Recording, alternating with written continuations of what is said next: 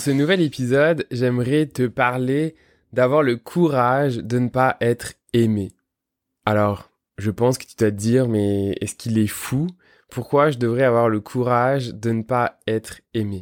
Alors, j'ai envie de te parler de ça tout simplement parce que justement, je suis en train de lire en ce moment Avoir le courage de ne pas être aimé, qui est euh, un livre, un best-seller là qui a été euh, vendu euh, au Japon et qui m'a énormément inspiré et qui résonne énormément en moi en termes de croyances, mais également en termes de philosophie de vie et également en termes de, bah, en tant que coach en fait, et globalement comment j'accompagne mes clients. Alors, pour revenir, moi j'aimerais ça juste quelques secondes, tu sais, que tu prennes conscience en toi de ce qui se passe quand je dis avoir le courage de ne pas être aimé.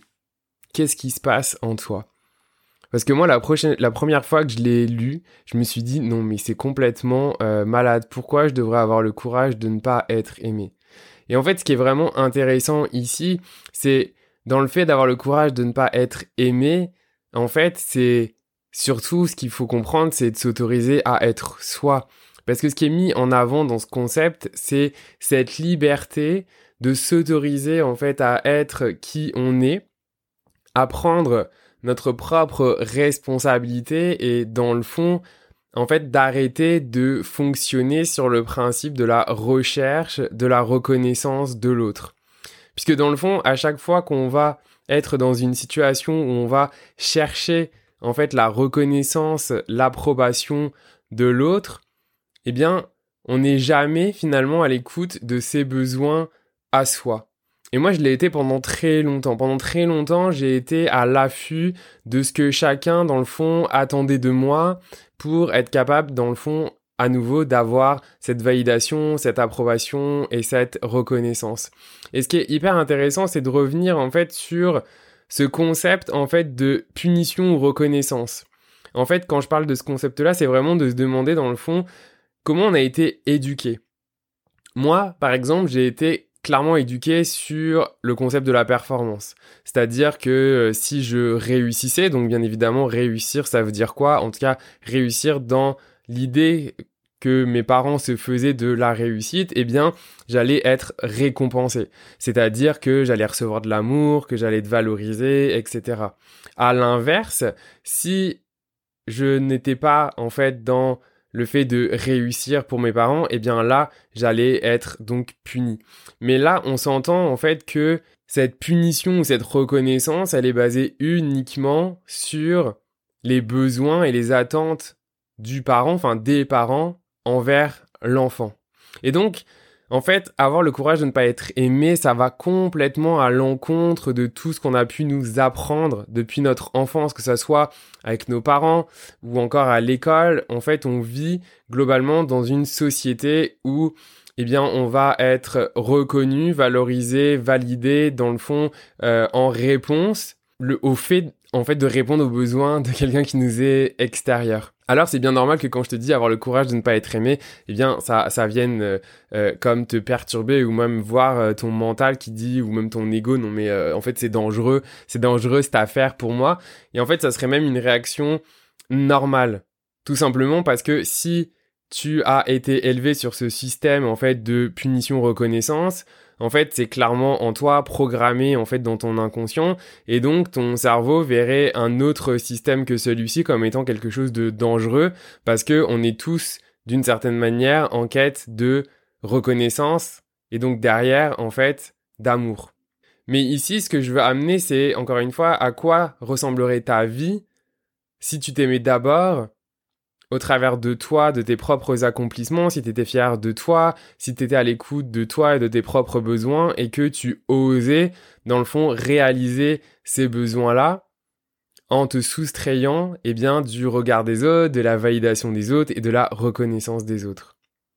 Eh bien, ici, c'est ce qu'on appelle finalement le concept de la liberté, c'est-à-dire qu'en fait, on peut être libre que à partir du moment où on coupe euh, finalement cette euh, réponse automatique du besoin des autres et que en fait on vient uniquement prendre sa responsabilité de créer et de répondre de nos propres besoins parce que les besoins des autres dans le fond on n'a pas le contrôle et c'est pas notre responsabilité donc ici il y a aussi une notion de quelle est ma responsabilité à moi versus quelle est la responsabilité de l'autre.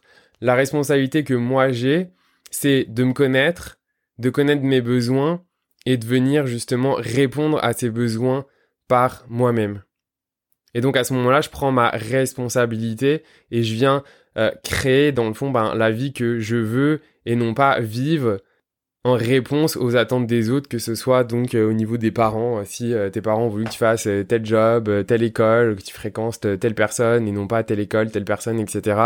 Ou même parce que tu es dans une job où tu te sens comme bloqué parce que tu es dans ce système-là finalement de reconnaissance et effectivement ça a fait peur en fait de s'y de soustraire. Et encore une fois, c'est normal et ça veut pas dire qu'il faut tout envoyer euh, en l'air, mais encore une fois, juste de venir prendre conscience de est-ce que tu réponds à tes besoins ou est-ce que tu réponds aux besoins des autres? Et si c'est si c'est ça, c'est correct. Le but ensuite, c'est pas de venir te juger, etc. Mais non, encore une fois, ça commence par la conscience de ce mécanisme-là et au fur et à mesure, bah, en fait, venir se demander est-ce que ça répond à un besoin à moi ou pas?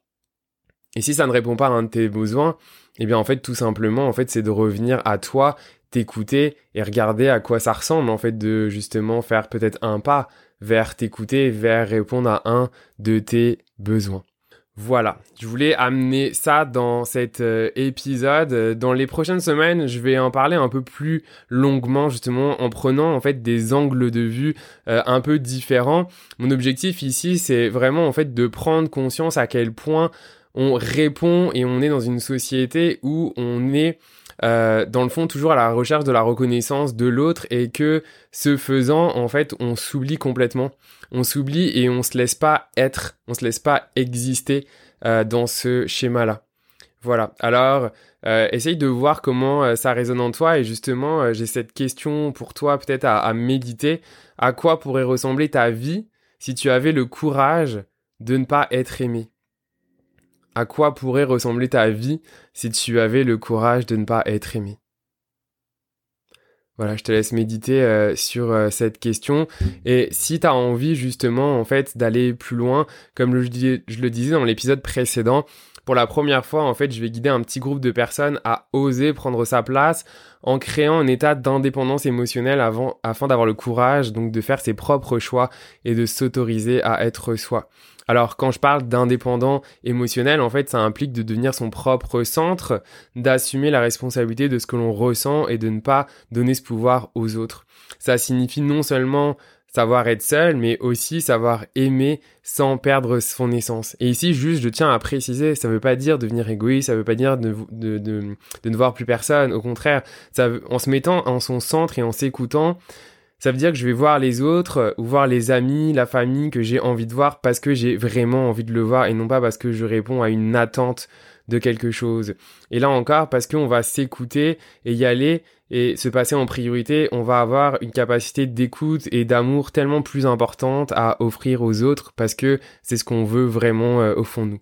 Voilà. Alors en tout cas, si ça résonne en toi, euh, le programme commence euh, dès cette semaine, mais voilà, tu peux l'embarquer en cours sans problème. voilà. Encore une fois, si ça résonne en toi, n'hésite pas à me contacter sur Facebook, Instagram ou même sur mon site web et on pourra jaser ensemble pour voir si ça peut t'aider. Écoute, je te souhaite euh, une merveilleuse soirée ou journée. En gros, merci euh, pour ton écoute. Puis si ça a résonné en toi, encore une fois, euh, n'hésite pas même à partager l'épisode ou à me contacter si tu veux embarquer dans le programme. À bientôt!